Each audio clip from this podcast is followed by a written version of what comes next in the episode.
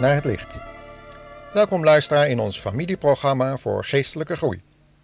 Ons thema voor vandaag is volkomen blijdschap. Blij zijn, met vreugde vervuld zijn. Wie wil dat niet? Zij die vandaag zingend Psalm 4, vers 8 voor u willen verwoorden, hebben ervaren dat het mogelijk is om met vreugde vervuld te worden. Luister maar mee.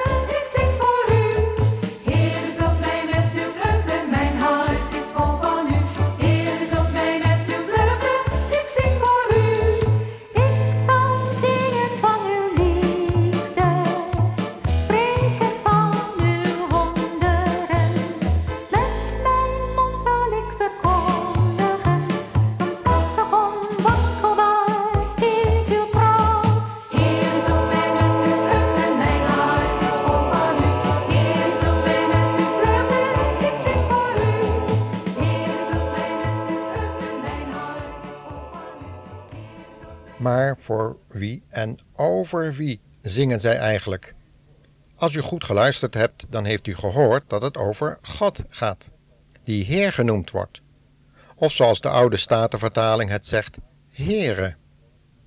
De naam van de verbondsgod Yahweh, de God van Israël.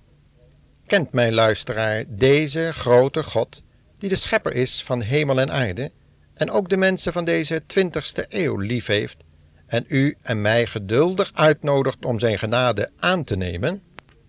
David had tenminste weet van deze liefdevolle God en had een zeer persoonlijke relatie met hem. Luister maar eens hoe hij een speciale ervaring had en die met ons wil delen. O God, luister naar mij, nu ik tot u roep. U laat mij toch altijd tot mijn recht komen? Toen ik wanhopig was, hebt u zich om mij bekommerd hebt u ook medelijden nu met mij. Luister naar mijn gebed.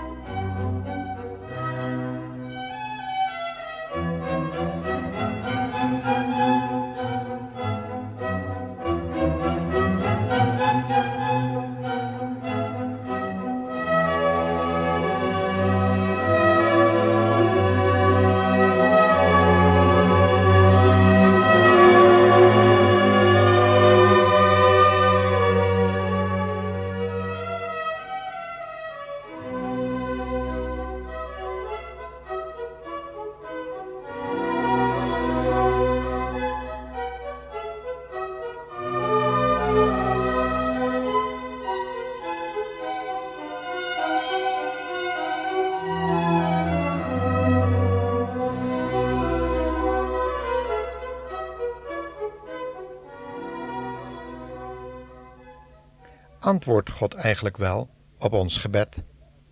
Jacobus en Jesaja hebben een aantal redenen opgesomd waarom God wel eens niet antwoordt. De profeet Jesaja noemt dan bepaalde ongerechtigheden die tussen ons en God in kunnen staan, waardoor het gebed niet beantwoord kan worden. Of wij moeten ons eerst zuiveren van deze verkeerde dingen. Jacobus noemt ook twistziekte, onreine begeerten, hebzucht, en allerlei ander kwaad dat gebedsverhoring in de weg kan staan. David had er ook weet van, en dikwijls vraagt hij daarom of God zijn hart en geweten zuiveren wil. Want soms weten wij, domme schepselen, niet eens waar de struikelblokken liggen. Ons geweten kan afgestompt zijn door een verkeerde levenshouding, karakterzwakheden of ongeoordeeld kwaad. En dan is het moeilijk om contact met God te krijgen. Laten we eens nagaan hoe God David en over zijn tijd heen ons aangesproken heeft. In Psalm 4, vers 3 zegt God namelijk: Mensenkinderen, wanneer houden jullie ermee op om mijn eer te grabbel te gooien door dode afgoden te aanbidden? Hoe lang blijven jullie nog ijdele dingen najagen? Het is allemaal bedrog.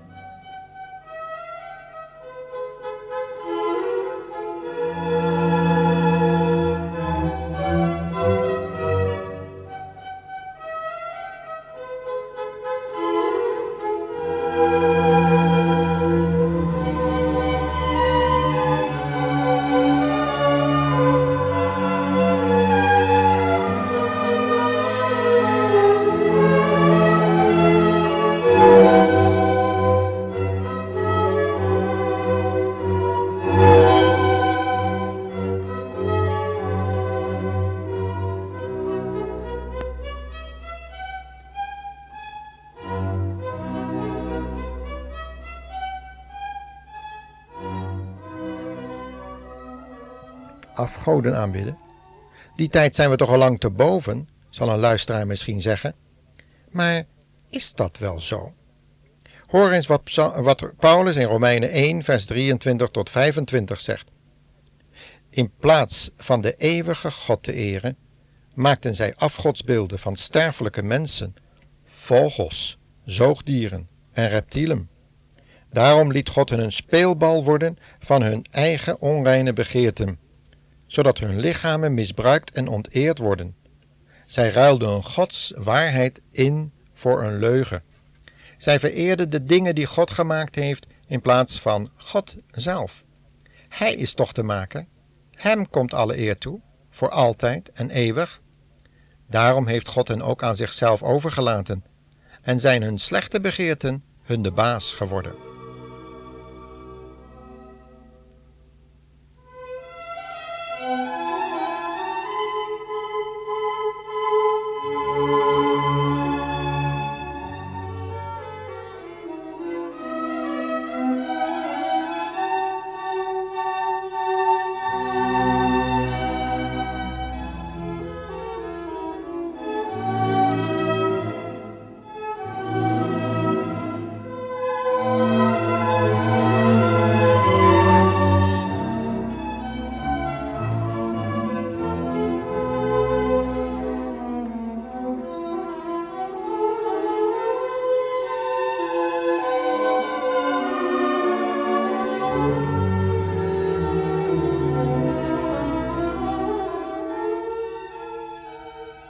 Weet u hoe David deze mensverering aangepast heeft? Door zich te realiseren dat hij het eigendom is van de eeuwige God, zijn schepper. Misschien heeft u verstaan aangepast.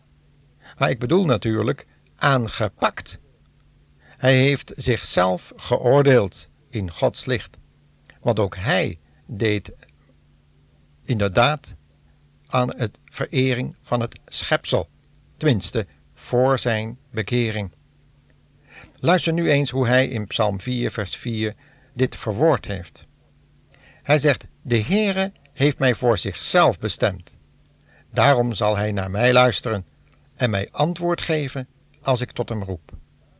Het is heel duidelijk. David heeft een moment in zijn leven gehad dat hij zich realiseerde dat de Heere hem voor zichzelf bestemd had. En dat maakte alles in zijn leven anders. En hoe is dat bij u, beste luisteraar? Realiseert zich u dat de schepper recht heeft op uw leven? David zegt nadat hij dit eh, voor zichzelf werkelijkheid heeft gemaakt: De blijdschap die u mij heeft gegeven gaat dieper dan hun vreugde, wanneer zij in de oogsttijd hun rijke opbrengst overzien. De Heer Jezus heeft het niet voor niets over een blijdschap die volkomen is, als hij met zijn discipelen over zijn lijden en sterven spreekt. Want juist het kruis, wat zo'n diepe machteloosheid bij de discipelen opriep, ja gevoelens van wanhoop en uitzichtloosheid, zoals u en ik ook wel eens kennen, opende juist de weg naar de totale en diepe vreugde. Het is een blijdschap die tot over het graf reikt en uitmondt in het eeuwige leven, met Christus onze Heer.